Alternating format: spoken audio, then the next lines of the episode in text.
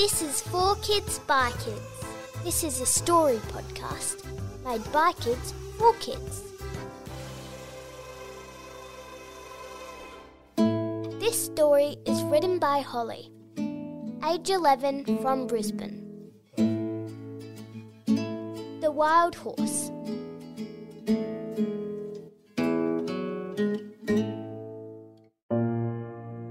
My heart racing, my spine tingling. I started thinking to myself, am I going to be remembered as the hero or let myself down?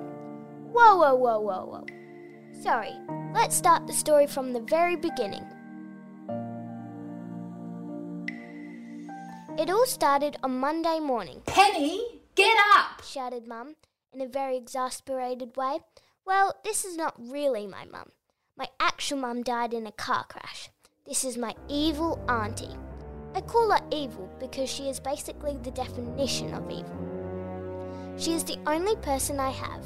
She does not have a husband or any kids, which is good, I guess, otherwise, I would be in a house full of evil. I'm coming, I replied. The reason I can survive with her is that she lives on a farm and wild horses come there. Horses are my life. The way they gallop, stride, and their silky coats rubbing against my skin. But my auntie does not let me see them, so every night at midnight I go out and see them. When I mean them, I mean my favourite horse in the whole entire world.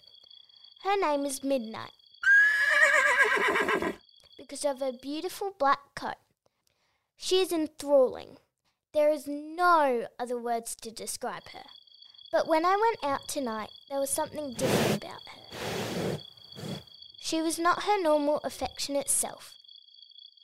She was starting to become overweight. Hang on, does that mean she's pregnant?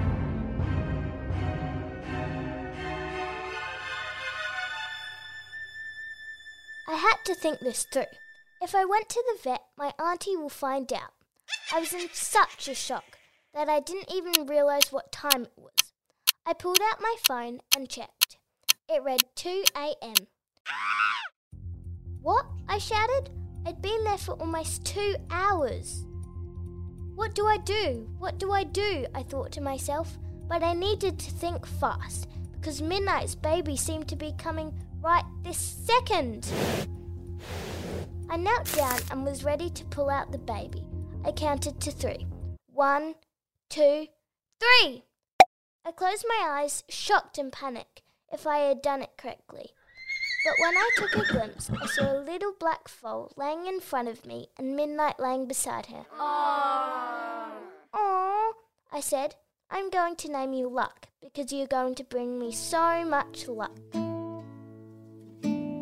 If you want to submit a story, head online to 4kidsbykids.com.au. See you next time.